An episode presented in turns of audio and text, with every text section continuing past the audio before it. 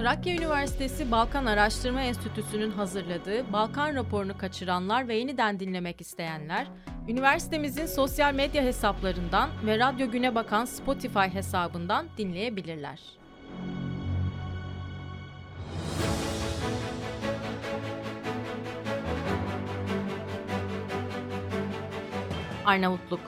Arnavutluk Cumhurbaşkanı Bayram Begaj, "Biz iki devletiz ama her şeyden önce tek milletiz." Arnavutluk Başbakanı Bayram Begaj, Bayrak Günü arifesinde ve Bağımsızlık Günü'nün 110. yıl dönümünde düzenlenen Arnavutluk ve Kosova meclisleri arasındaki ilk ortak oturumu memnuniyetle karşıladı ve iki ülke arasındaki işbirliğinin her alanda genişletilmesini talep etti.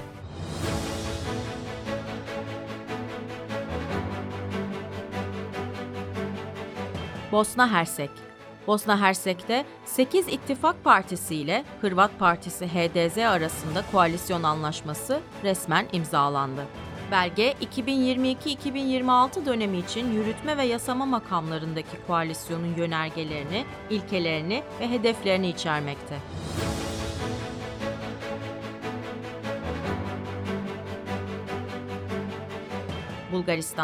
Bulgaristan Başbakanı Galab Donev, hükümet Bulgaristan'ın savaşın eşiğinde olduğu yönünde bir görüş belirtmedi.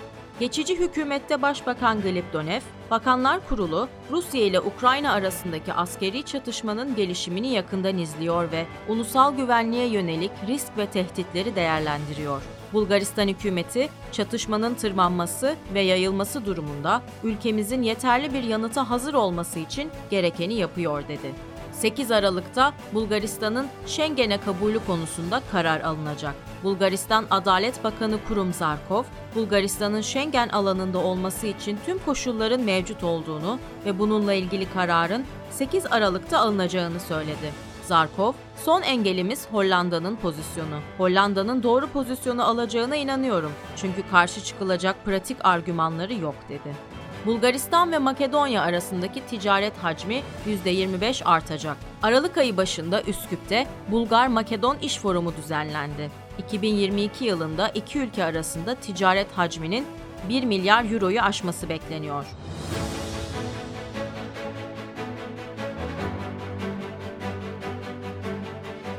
Hırvatistan.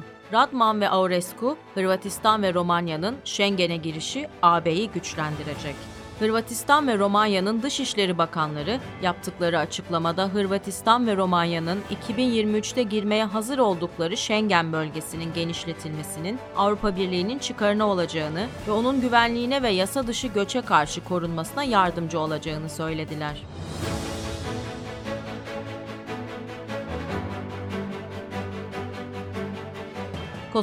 Kosova ve Sırbistan araç plakaları konusunda anlaşmaya vardı. Avrupa Birliği Dışişleri ve Güvenlik Politikaları Yüksek Temsilcisi Borel'in açıklamasına göre Sırbistan, Kosova şehirlerinin kodlarını taşıyan araç plakaları tesis etme işlemine son verirken, Kosova'da Sırbistan plakalı araçların yeniden tesciliyle ilgili atacağını duyurduğu adımları durduracak. AB büyükelçileri Kosova'ya vize serbestisi konusunda evet dediler. Avrupa Birliği üye ülkeler büyükelçileri, AB Konseyi'nin Kosova için vize serbestisi sürecinin müzakere etme yetkisini onayladı.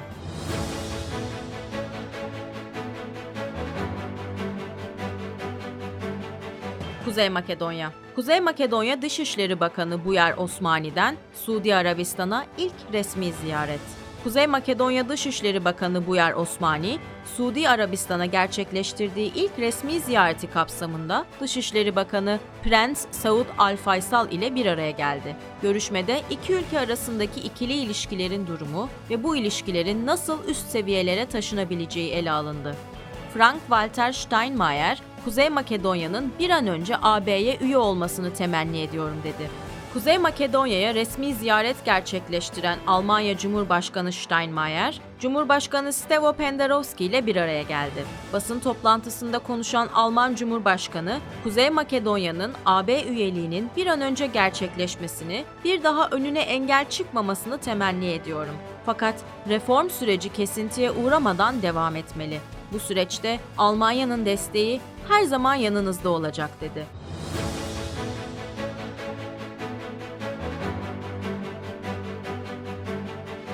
Sırbistan Sırbistan Cumhurbaşkanı Aleksandar Vučić, Çin Komünist Partisi'nden bir yetkiliyle stratejik ortaklık konusunda görüştü. Sırbistan Cumhurbaşkanı Vučić, Çin Komünist Partisi Merkez Komitesi Uluslararası Departmanı Bakan Yardımcısı Cihen Hongshan ile yaptığı görüşmede, Belgrad ile Pekin arasındaki ilişkilerin kapsamlı ekonomik işbirliği, ticari alışverişin iyileştirilmesi ve yeni Çin yatırımları gibi konularda tekrar gelişme aşamasına girdiğini söyledi. Vučić'in ofisinden yapılan açıklamada, kendisinin Çin yetkiliyle Çin ve Sırbistan arasındaki stratejik ortaklığın birçok yönünü ele aldığı ve Çin Halk Cumhuriyeti Büyükelçisi Chen Bo'nun da toplantıda hazır bulunduğu bildirildi.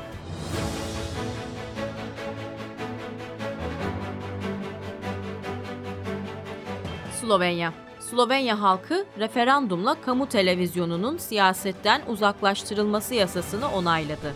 Slovenler, bir önceki Başbakan Janez Janša döneminde medya ortamının kötüleşmesi sebebiyle pazar günü yapılan referandumda kamu televizyonlarına siyasi atamaları önlemek isteyen bir yasayı onayladı.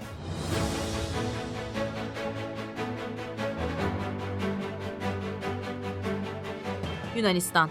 Başbakan Mitsotakis, Yunanistan'ın Avrupa enerji güvenliğini arttırmadaki rolünü takdir etti. Mitsotakis, 30 Kasım'da yaptığı konuşma ile Rusya'nın Ukrayna'yı işgalinin neden olduğu Avrupa'ya enerji arzındaki kesintinin ortasında, Yunanistan'ın bölgede enerji güvenliğinin arttırılması noktasında oynadığı rolü övdü. Atina'da düzenlenen sıvılaştırılmış doğal gaz konulu uluslararası bir konferansta, "Kriz, Avrupa'nın enerji haritasını değiştiriyor" diyen Mitsotakis, Yunanistan, bu değişimin Avrupa enerji güvenliğine olan etkilerinin minimum düzeye indirilmesinde ön saflarda yer aldığını ifade etti. Yunanistan'a 3,56 milyar euro verilmesine yeşil ışık. AB Kurtarma Fonu Yunanistan'ı desteklemeye devam ediyor. Üye ülkeler yeşil ışık yaktıktan sonra Yunanistan 3,6 milyar euro alacak.